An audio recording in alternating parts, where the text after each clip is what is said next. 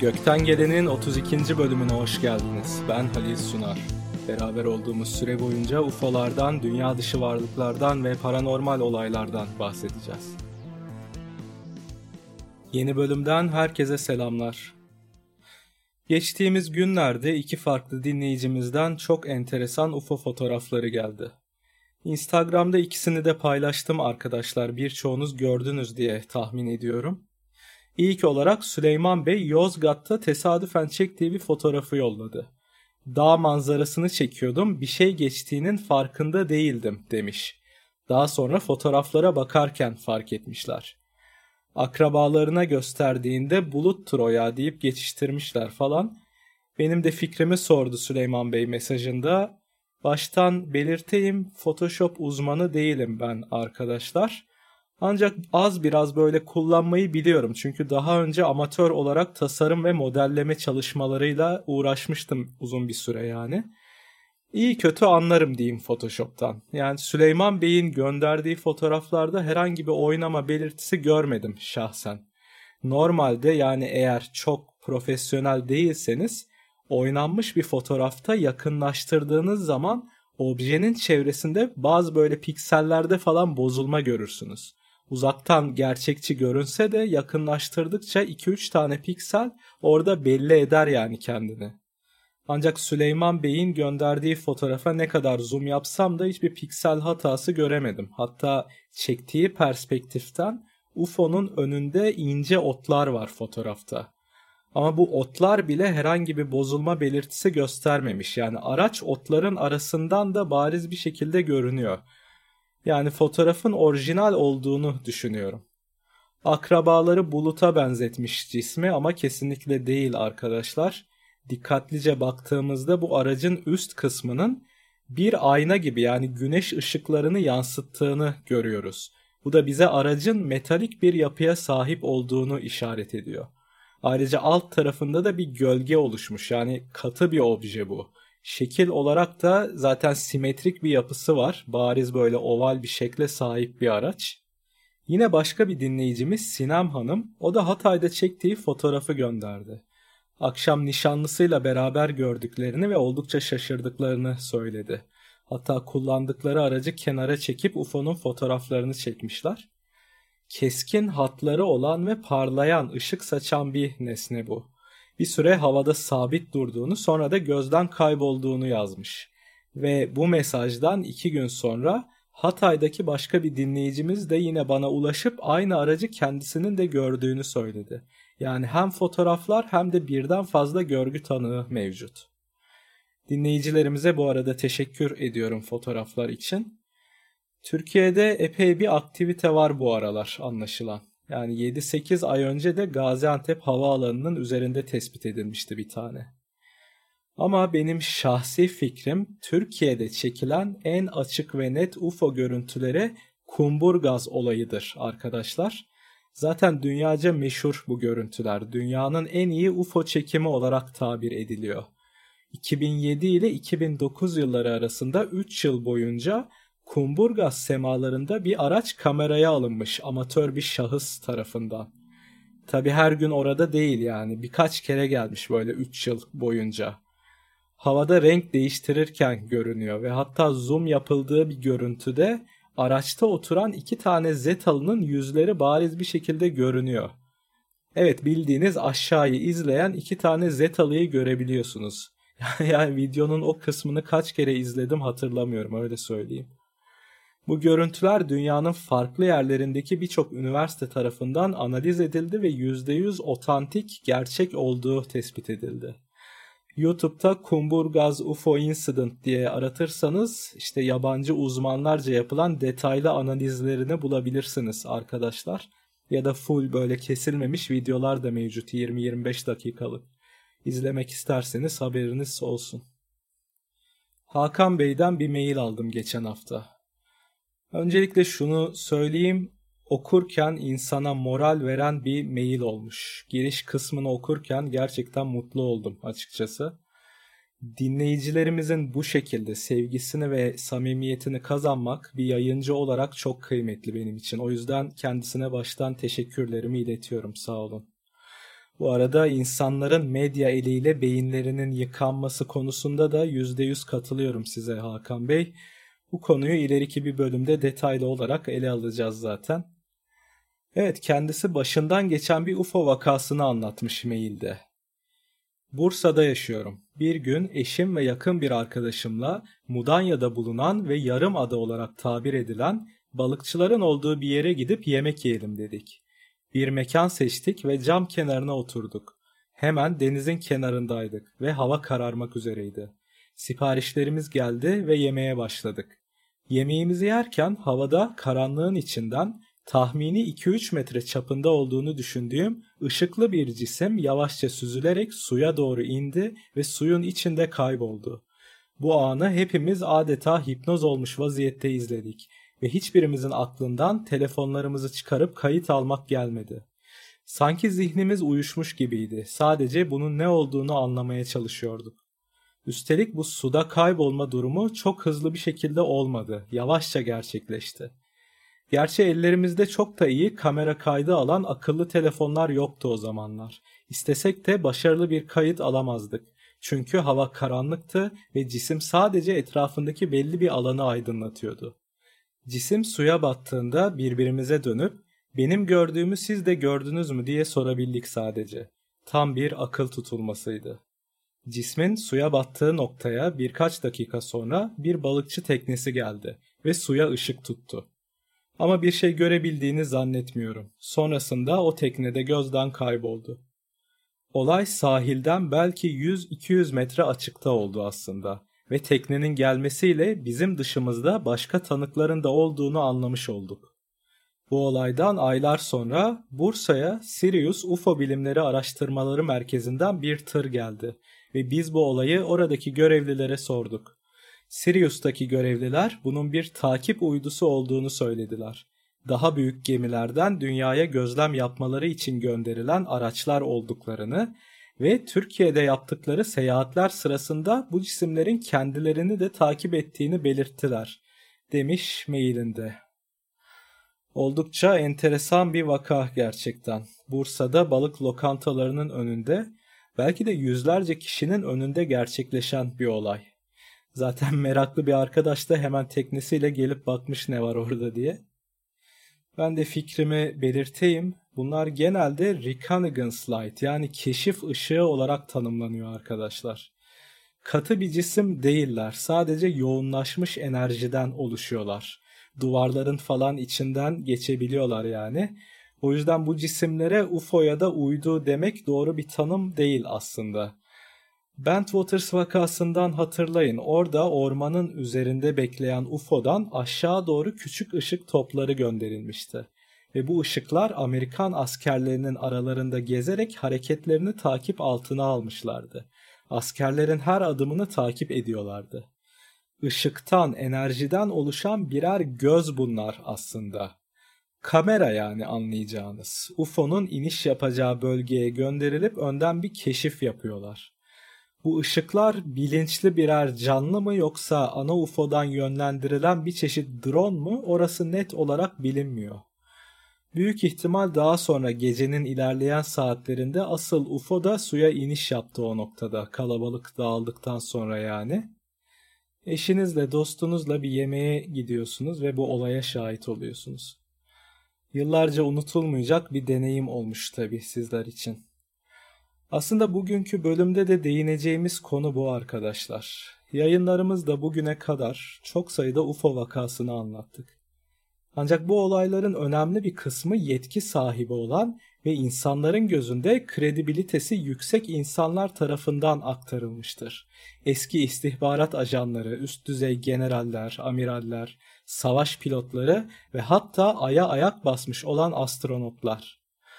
Peki ya bizler? Yani sıradan vatandaşların başından geçen olaylar? Dünyanın her noktasında ve her an UFO ve uzaylı karşılaşmaları yaşanmaktadır aslında. Ancak bu sıradan insanların yaşadıkları olaylar, anlattıkları şeyler çoğu zaman dikkate bile alınmıyor. Haber değeri taşımıyor. Ya deli olmakla ya da yalan söylemekle itham ediliyorlar. Hatta insanların beyinleri medya eliyle o kadar yıkanmış ki Çoğu zaman eşleri ve çocukları bile inanmıyor anlattıklarına. Gördükleriyle baş başa kalıyorlar ve bir kenara çekiliyorlar.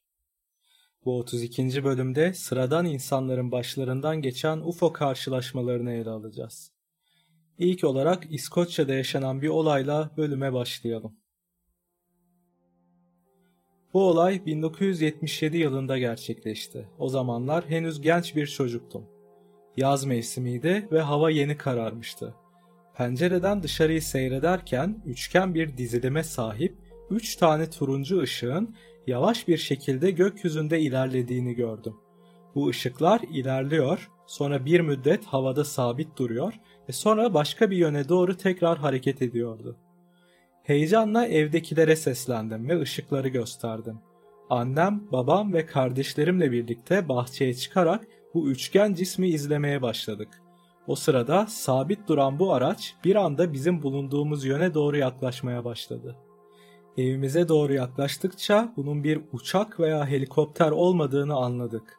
Yere oldukça yakındı. En fazla 150-200 metre yükseklikteydi. Ancak hiçbir motor veya jet sesi duymuyorduk. Tamamen sessizdi. Üzerimizden geçtiği esnada aracın siyah bir üçgen şeklinde olduğunu seçebiliyorduk. Üçgenin her bir köşesinde de birer adet turuncu ışık vardı. Birkaç saniye sonra aracın tam ortasında dördüncü bir ışık belirdi. Bu ışık beyaz renkteydi ve diğerlerinden çok daha büyüktü. Bu ortadaki beyaz ışık yavaş yavaş beyazdan kırmızıya döndü ve araç hızlı bir şekilde atmosfere doğru yükselerek gözden kayboldu. Bana direkt olarak TR3B'yi çağrıştırdı bu olay arkadaşlar.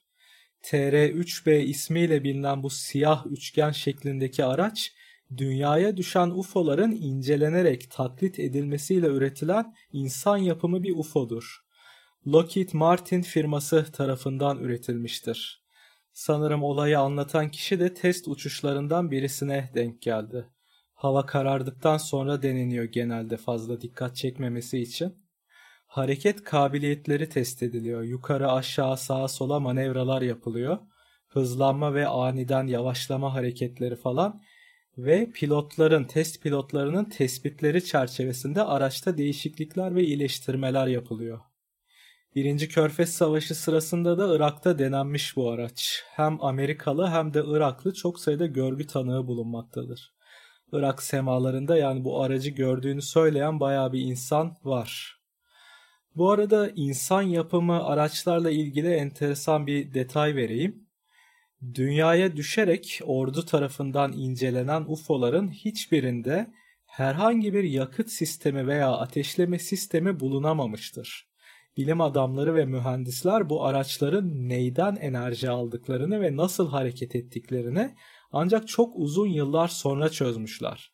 Sıfır noktası enerjisi bölümünde bahsettiğimiz gibi bu araçlar iç kısımlarında bulunan silindir şeklindeki bir cihaz vasıtasıyla sıfır noktası enerjisini yani evren enerjisini kullanarak seyahat ediyorlar. Uzayın her noktasında bulunan nötr haldeki enerjiyi tahrik ederek pozitif bir akıma dönüştürüyorlar ve bu şekilde kendilerine enerji sağlıyorlar. Yani bizim bildiğimiz anlamda bir motor ya da yakıt yok içlerinde. Tabi bu teknoloji yani sıfır noktası cihazı çözülene kadar mühendisler farklı farklı sistemler denemişler taklit araçlarda. Mesela ilk denemelerinde klasik jet motorları kullanılmış ya da radyoaktif elementler içeren ateşleme sistemleri denenmiş yani nükleer sistemler. Tabi bunların birçoğu ya hiç havalanmamış ya da havalandıktan sonra çakılıp düşmüşler. Baya bir pilotun, test pilotunun bu denemelerde hayatını kaybettiği söyleniyor.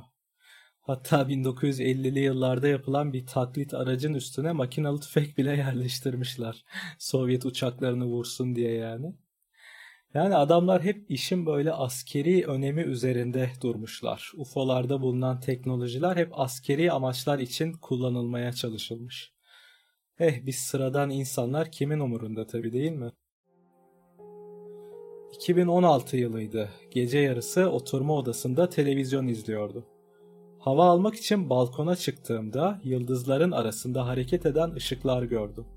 Çok hızlı bir şekilde hareket ediyorlar ve sırayla birbirlerinin yerine geçiyorlardı. Havada adeta dans ediyorlardı. Bir iki dakika kadar oturup izledim. Büyülenmiş şekilde bu ışıkların dansını izlerken kendime bir an garip hissettim. Kulaklarım çınlıyordu ve sanki bütün vücudum basınç altında kalmış gibiydi. Derken o an evimizin üstünden sekizgen şekle sahip karanlık bir figür geçti. Yere çok yakındı. Öyle ki baktığımda kenarlarında sürekli renk değiştiren ışıkları görebiliyordum. Boyut olarak epey büyüktü. Tahminen belki de 2-3 ev büyüklüğündeydi. O an korkudan altıma yaptığımı söyleyebilirim. İçeri koşup kapıyı kilitledim ve babamın tüfeğini de alıp bir sandalyeye oturdum. Şu an düşününce komik geliyor ama o an aklıma gelen ilk şey bu oldu. Ya evimizi basarlarsa diye kendimce önlem almıştım. Ömrümün sonuna kadar o manzarayı unutmayacağım, demiş. 2-3 ev büyüklüğünde sekizgen karanlık bir araç ve yine tamamen sessiz bir şekilde üstünüzden geçiyor.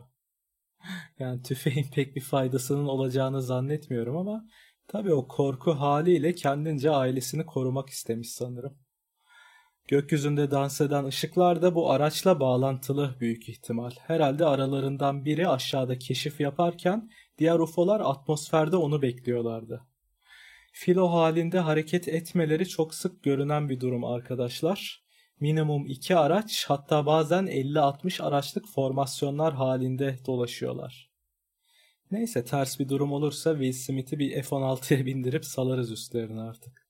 Tek başına hepsiyle baş eder kardeşim benim. Eyaletler arası taşımacılık yapan bir tır şoförüyüm.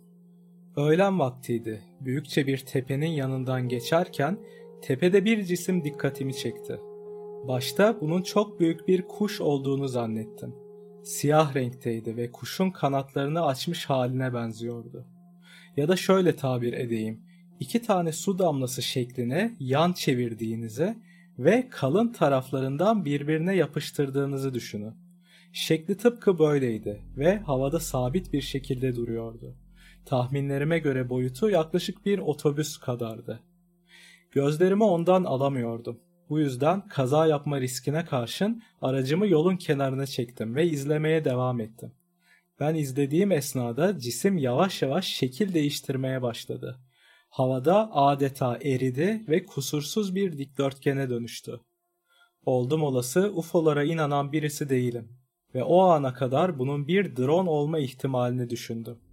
Ancak bu tuhaf cismin havada şekil değiştirmesini kendi gözlerimle gördükten sonra kesinlikle bu evrende yalnız olmadığımıza inandım. Bir shape shifting yani şekil değiştirme vakası. Her ırkın olmasa da bilinç ve teknoloji anlamında çok ileri düzeydeki bazı ırkların istedikleri anda fiziki özelliklerini değiştirebildiklerini biliyoruz. Aklımıza gelen ilk örnek reptilianlar mesela. Fark edilmeden insan kılığında aramızda gezebiliyorlar. Ve yine kutsal kitaplarda melekler olarak adlandırılan varlıkların da defalarca insan kılığına girmeleri ile alakalı ayetler bulunmaktadır her üç kitapta da. Daha önce bir bölümümüzde evrende katı cisim diye bir şey olmadığını, her şeyin ve herkesin aslında titreşimlerden, frekanslardan oluştuğunu söylemiştik. Vücutlarımızın %99.9'u boşluklardan oluşmaktadır. Hepimiz elektronlar arası boşluklardan ibaretiz aslında. Ama beyinlerimiz çevremizdeki nesneleri katı olarak algılamaya programlanmış. İşte bilinç olarak eğer bu sınırlamaları aşabilirseniz sizler de atomlarınıza hükmederek yeniden şekil almalarını ve farklı bir şekle bürünmeyi başarabilirsiniz. Bu bir sihir ya da büyü değil arkadaşlar. Evrenin temel kanunu ve teknolojinin de gelişim hızını düşününce eğer var olmaya devam edersek tabi belki bin yıl sonra şekil değiştirme yani shape shifting insanlar için de sıradan bir şey haline gelecek. 1970'li yılların başlarıydı. Londra'nın Walthamstow bölgesinde yaşıyorduk. Evimizin arka cephesi bir fabrika binasını görüyordu. Bir akşam babam radyoyu açmış müzik dinliyordu. Annem de yatak odasının penceresinden dışarıyı izliyordu. Annem gökyüzüne baktığı esnada fabrika binasının üzerinden önce çok parlak bir ışığın geçtiğini gördü. Onun hemen ardından üçgen bir formasyon halinde dizili 5 tane daha ışık geçti. Öndeki ışığa yetiştiler ve hep birlikte halka şeklinde bir formasyona girip gökyüzüne yükseldiler. Annem heyecanla koşarak gördüklerini babama anlattı. Babam da aynı dakikalar içerisinde radyo frekanslarının bozulduğunu ve radyonun çekmediğini söyledi. Sanırım bu araçlar geniş bir bölgede frekansların bozulmasına neden oluyor, demiş. 30. bölümden hatırlayın arkadaşlar. İranlı savaş pilotları da F-4'lerle UFO'lara yaklaştıklarında uçakların bütün elektronik sistemlerinin bozulduğunu söylemişlerdi. Belli bir mesafe uzaklaştıklarında ise sistemler tekrar çalışmaya başlıyor. Yine yaptıkları yolculuklar esnasında yolun üzerinde bekleyen bir UFO gören ve bu esnada arabalarının stop ettiğini söyleyen de çok sayıda görgü tanığı bulunmaktadır. Demek ki bu araçların çevresinde bir küre şeklinde manyetik bir alan bulunuyor ve o alanın içinde kalan her türlü elektronik ekipman distorsiyona uğruyor. Bu vakada da aynı şeyi teyit etmiş oluyor böylece görgü tanığı olan kişi. Ve son olarak bir istihbarat ajanı tarafından aktarılan ancak sıradan bir vatandaşın başından geçen bir olayla bölümü sonlandıralım. Bu olay eski Hava Kuvvetleri istihbarat ajanı Richard Doty tarafından anlatılmıştır. 1984 yılıydı. O yıllarda istihbarat uzmanı olarak Utah eyaletinde görevliydim. Bir gün merkezden bir telefon aldım. Merkezdekiler bana Dugway hava üssünün civarında yaşayan bir kişiden kendilerine çok sayıda UFO fotoğrafı gönderildiğini ve o bölgeye giderek fotoğrafları gönderen kişiyi araştırmamı söylediler. Yanıma bir kişiyi daha aldım ve söylenen noktaya gittik. Burası Dugway askeri hava üssünün bulunduğu bölgeydi. UFO fotoğraflarını gönderen ve araştırmam istenen şahıs ise üssün hemen yanında bulunan boş arsada bir karavanda tek başına yaşıyordu. Kapısını çaldık. Hava kuvvetlerinden geldiğimizi söyleyince neden geldiğimizi anladı ve bizi içeriye davet etti. Adamın adı James'ti. Aslen Polonya kökenliydi. Henüz bebekken anne ve babasıyla birlikte kaçak olarak Polonya'dan Amerika'ya göç etmişler. Sonrasında ise yaşanan bir trafik kazasında anne babasını kaybetmiş ve bir yetimhanede büyümüş. Yetimhane görevlileri ona James ismini vermiş. İlkokul mezunuydu ama fotoğrafçılık konusunda her şeye hakimdi. Yaşı yettiği anda orduya katılmış ve yıllarca Dugway üstünde fotoğrafçı olarak görev almış. Bu UFO fotoğraflarını nereden bulduğunu sorduğumuzda bize başından geçenleri anlatmaya başladı. 1968 yılıydı. Mesaiden sonra evime döndüm ve yemek hazırlamaya başladım. O esnada kedim bir anda sağa sola koşturmaya başladı. Adeta çıldırmış gibiydi. Bu sırada ben de arka bahçede sesler duydum. Dışarı çıkıp baktığımda bir UFO'nun arka bahçeme iniş yaptığını gördüm. Hemen içeri koştum ve fotoğraf makinemi aldım. Tekrar dışarı çıktım ve aracın fotoğraflarını çekmeye başladım. Aracın içinden varlıklar indi. Onların da fotoğraflarını çektim. Benimle sözlü olarak konuşmadılar ama telepatik olarak beynimin içerisinde konuştuk. Onların dediklerini anlayabiliyordum ama onlar benim söylediklerimi anlamakta zorlanıyorlardı. James bir albüm dolusu fotoğrafı çıkarır ve istihbaratçılara gösterir. Ajan Richard Doty fotoğraflarda 9-10 metre çapında bir UFO ve önünde duran Zetalıları görür. Önce bunun bir düzmece olduğunu düşünür. Çünkü fotoğraflar oldukça net ve detaylıdır. Tam bu esnada James sandıktan başka nesneler çıkarmaya başlar ve şöyle der. Bunlar da varlıkların bana verdikleri hediyeler. Sandıktan 20'den fazla nesne çıkarır ve ajanlara verir. Bu nesnelerin bazıları küçük 4-5 santim uzunluğunda, bazıları ise 15-20 santim uzunluğundadır. Ajan Doty bu hediyelerin neye benzediği sorulduğunda şöyle cevaplar. Tanımlaması çok zor. Bazıları bronzdan yapılmış küçük birer heykel gibi. Ama kimin veya neyin heykeli olduğunu anlayamıyorsunuz. Belki de Zetalıların tanrılarını temsil eden şekiller, bilemiyoruz. Bazı hediyeler daha büyük. Genelde bronzdan veya seramikten yapılmış heykel ya da garip simgeler şeklindelerdi. Son olarak James sandıktan rulo halinde bir kağıt çıkarır ve ajanlara verir. Kağıdı açıp bakarlar. Bu kağıt normal bir kağıda benzememektedir. Üzerinden dikey olarak ışıklı parlak çizgiler geçmektedir ve kağıdın farklı yerlerinde noktalar bulunmaktadır. James noktalardan birini parmağıyla gösterir ve şunu der. Burası onların gezegeni, buradan gelmişler. Ancak kağıdın üzerinde herhangi bir yazı veya referans bulunmadığı için bu noktanın hangi gezegeni işaret ettiğini anlayamazlar. İstihbaratçılar şaşkınlık ve hayranlık içerisinde bu nesneleri bir süre incelerler. James bu varlıkların 1968 yılından 1975 yılına kadar 7 yıl boyunca kendisini ziyaret ettiklerini söyler. Telepatik olarak defalarca konuştuklarını ve verdikleri hediyelere karşılık kendisinin de evde bulunan bazı kitapları ve ev eşyalarını Zetalılara armağan ettiğini anlatır. 1975 yılında bana artık buradaki işlerinin bittiğini ve geri döneceklerini söyleyerek ayrıldılar. O zamandan beri bu nesneleri ve fotoğrafları saklıyorum der. Bunun üzerine ajanlar 1984 yılındayız. Neden bunca yıldır bize haber vermedin diye sorduklarında James şunu söyler. Ben ölmek üzereyim. Akciğer kanserine yakalandım. Doktor birkaç ay ömrümün kaldığını söyledi. O yüzden ölmeden önce bunları hava kuvvetlerine vermek istedim. Belki işinize yarar. Bütün fotoğraflar ve Zetalıların verdiği hediyeler paketlenerek istihbarat başkanlığına gönderilir. Richard Doty bu nesnelerin Top Secret klasmanına alındığını ve o günden sonra akıbetleri hakkında hiçbir şey öğrenemediğini söylemiştir. Zetalıları duygusuz bilirdik ama içlerinde hala bir miktar insani duygular kalmış demek ki. Anne babasını kaybetmiş, yetimhanede büyümüş ve tek başına yaşayan bir adamı yıllarca ziyaret etmişler, hediyeler vermişler. Belki de biliyorlardı adamın hayatını ya da ilk karşılaştıklarında zihnini okudular ve zor bir hayat yaşadığını anladılar. Kendilerince birkaç yıl boyunca James'e arkadaşlık ettiler. Ne olay ama değil mi ya? Yani genç yaşta kanserden vefat etmiş. Ama birçok insanın hayalini bile kuramayacağı şeyler yaşamış.